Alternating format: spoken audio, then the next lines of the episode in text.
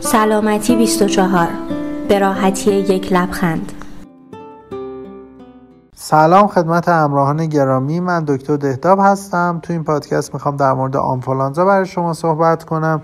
بیماری که اخیرا هم در کشور ما شایع شده. می‌خوایم با هم علائم این بیماری رو بدونیم راه های انتقالش و اینکه واکسیناسیون چه کمکی به ما می‌تونه بکنه و یک مروری هم به درمان این بیماری داشته باشیم. از نظر ساختاری ویروس آنفولانزا جز دسته RNA ویروس ها میشه یعنی ژنتیک این ویروس از RNA هست و به چهار تا گروه اصلی تقسیم میشه تیپ A، تیپ B، تیپ C و تیپ D بیشترین بیماری زایی و در انسان ها تیپ A داره و به ترتیب هرچی تیپ ها B و C و D بیماری زایش برای انسان کمتر میشه و تیپ D هنوز بیماری در انسان ها ازش مشاهده نشده. و صحبتی که ما داریم تو این پادکست می‌کنیم در مورد آنفولانزای تیپ آ هست.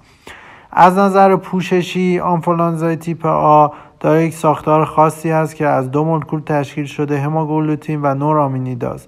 و بر حسب شکل همین مولکول ها نامگذاری میشه مثل آنفولانزای تایپ تیپ H1N1 H2N2 و غیره که ویروسی که اخیرا در کشور ما شایع شده H1N1 هست و مواردی هم از H3N2 گزارش شده.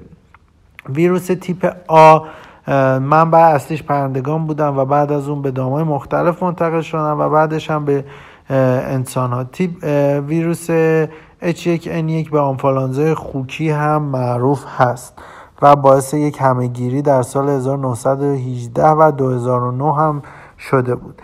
در مورد نحوه انتقال این بیماری بر خدمتتون ارز کنم فردی که بیمار میشه و مبتلا میشه به آنفولانزا با هر عدسه و سرفه تقریبا نیم میلیون پارتیکل و قسمت ویروس رو در فضا پخش می‌کنه که این پارتیکل ها می‌تونن به طور مستقیم وارد دهان بینی و چشم افراد بشن و اونها رو مبتلا کنن یا اینکه در فضا باقی بمونن. حالا تا مدتی که هستن و بعد فرد اینا رو تنفس کنه و مبتلا بشه. یا اینکه از طریق تماس دست آلوده به ویروس با دهان بینی و چشم ها ویروس انتقال پیدا کنه. مشاهده شده که شستن دست ها هر سی دقیقه می‌تونه تا 70 درصد از انتقال این بیماری جلوگیری کنه. فردی که مبتلا میشه به بیماری از زمانی که مبتلا میشه می‌تونه ویروس رو پخش کنه. از روز دوم این بیماری زایی فرد بیشتر میشه و بیشتر ویروس ها پخش می‌کنه و تا 9 الی 10 روز می‌تونه فرد مورد نظر برای بقیه بیماریزا باشه. در مورد علائمی که این بیماری ایجاد می‌کنه خب از نظره می‌تونه مشابه سرماخوردگی باشه که مهمه که ما بتونیم اینا رو افتراق بدیم با هم دیگه. ویروس آنفولانزا بعد از اینکه فرد مبتلا شد بهش معمولا علائم با لرز و بدن درد و تب شروع میشه و علائم دیگه هم بعد از اون می‌تونه ایجاد کنه. اما بیشترین چیزهایی که ما در آنفولانزا مشاهده می‌کنیم تب و لرز بدن درد و سرفه است. تب معمولا بین 38 تا 39 درجه درجه سانتیگراد است اما بالاتر از اونم می‌تونه باشه. علائم دیگه مثل گرفتگی بینی آبریزش بینی گلو درد سردرد همچنین وجود دونه های ریز روی بدن یا در اطفال اسهال و استفراغ که البته بیشتر در آنفولانزا تیپ بی دیده میشه و در بزرگسالا هم بسیار نادره. این علائم علائم هستن که می‌تونه آنفولانزا ایجاد کنن و به خاطر همین بسیار شبیه سرماخوردگی. اما تب بدن درد و سرفه علائمی هستن که در سرماخوردگی ما کمتر میبینیمشون. البته در مواردی که آنفولانزا باعث عفونت ریه بشه و یا باکتری بیاد روی این عفونت آنفولانزا همزمان عفونت ریه ایجاد کنه ممکنه علائم متفاوت تر بشن درمان آنتیبیوتیک اصلا برای آنفولانزا لازم نیست مگر در همین مواردی که باکتری ها به عفونت اضافه بشن. مواردی هست که نیازمند مراجعه سریع به بیمارستان هست. اگر شما علائم نفس تنگی درد قفسه سینه گیجی استفراغ شدید کبودی در اثر کاهش تنفس و تب خیلی بالا یا عدم توانایی در نوشیدن مایعات و یا کمابی شدید. دیدید نیازمند این هست که سریعتر به بیمارستان مراجعه کنید تا سرم درمانی مناسب و یا و درمانهای دیگه برای شما انجام بشه.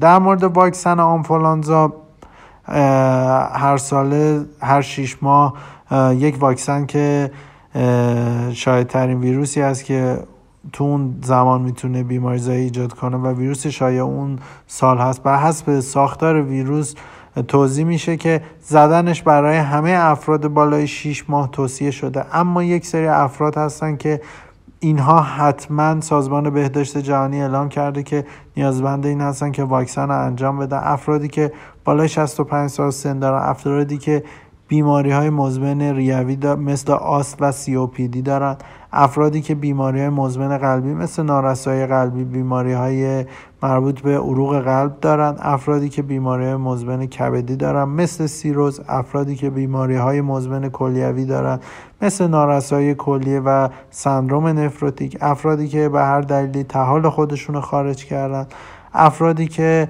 دارای نقص سیستم ایمنی هستند مثل افراد دارای بیماری HIV و کسانی که دارن به دلیل پیوند ارگان داروهای سرکوبگر سیستم ایمنی مصرف می‌کنند افرادی که در حال شیمی درمانی هستند کسانی که در محلهای زندگی می‌کنند که اونجا بسیار شلوغ است و با افراد زیادی سر کار دارن مثل مدرسه افرادی که در بیمارستان ها کار می‌کنند و همچنین زنهای حامله. به اینها حتما توصیه میشه که واکسن رو بزنن. زدن واکسن تضمین نمی‌کنه که شما اون بیماری رو نگیرید بیماری آنفولانزا رو اما خب نسبت به اون ویروس به اون شکل ویروس ایمن میشید. برای افرادی که به بیماری آنفولانزا مبتلا میشن هم بعدش توصیه میشه حتی بعدش هم واکسن رو بزنن به خاطر که این ویروس پوشش های متنوعی داره و ممکنه شما نسبت به یک ویروس دیگه ایمن بشین. چیزی که مهم هست درمان هست که خدمتتون عرض کردم. آنتیبیوتیک اصلا برای درمان توصیه نمیشه مگر اینکه پزشک شما تشخیص بده که عفونت باکتریایی علاوه بر عفونت آنفولانزای اصلی دارید شما. درمان معمولا درمان حمایتی است. یعنی که شما نیازمند استراحت کامل هستید. مصرف زیاد مایعات بسیار توصیه میشه. مصرف سیگار و الکل در زمان بیماری سعی کنید که حتما اجتناب کنید ازش. تزریق کورتون و کورتون مثل دگزامتازون. اصلا توصیه نمیشه به خاطر که با سرکوب سیستم ایمنی ممکنه بیماری رو شدیدتر کنه. ممکنه یک هم علائم رو اون موقع کاهش بده و شما فکر کنید که بهبود ایجاد کرده اما ممکنه بعدش باعث بدتر شدن بیماری بشه. پس اصلا زدن کورتون توصیه نمیشه. برای پایین آوردن تب می‌تونید از استامینوفن یا شیاف اون استفاده کنید. اگر علائمی که گفتم ایجاد شد و بیماری شدیدتر شد شما نیازمند این هستین که به بیمارستان مراجعه کنید که سرم درمانی مناسب و درمان مناسب برای شما انجام بشه. بسته به شدت بیماری ممکنه پزشک شما از داروهای ضد ویروسی هم استفاده کنه که اگر در 48 ساعت اول شروع بشه بسیار تاثیرگذارتر هست. داروهای ضد ویروسی اوسلتامیویر هست که معمولا الان در بیمارستان ما داده میشه که به نام تجاری تامیفلو هست. اما خب مقاومت های به این دارو مشاهده شده که دارای بستر مثل آمانتادین و ریمانتادین هستند که پزشکان باز در مواردی که این بیماری شدید باشه ممکنه این داروها رو تجویز کنند مطلب دیگه که می‌خواستم خدمتتون عرض کنم اینه که بیماری در کشور ما الان شایع است. لطفا کسانی که به این بیماری مبتلا میشن سعی کنن استراحت مطلق کنن و افرادی کمتری هم باشون در ارتباط باشن که از بیماری زایی و انتقال اون جلوگیری بشه. همچنین اگر علائم شدیدتر شد تب خیلی زیاد شد و مواردی که گفتم اتفاق افتاد حتما به بیمارستان مراجعه کنید.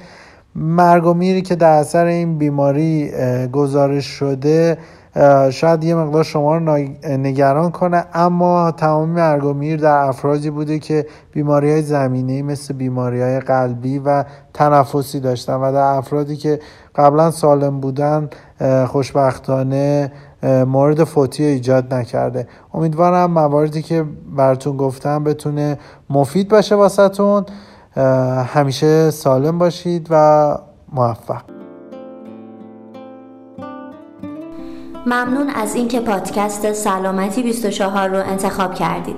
سلامتی 24 سایت نوبتدهی آنلاین پزشکان ایران به دو زبان فارسی و عربی هستش که علاوه بر تولید پادکست های پزشکی به ترجمه مقالات علمی روز دنیا به دو زبان فارسی و عربی مشاوره پزشکی آنلاین و رایگان از متخصصین عضو سامانه سلامتی 24 و تولید ویدیوهای آموزشی در زمینه پزشکی می‌پردازه.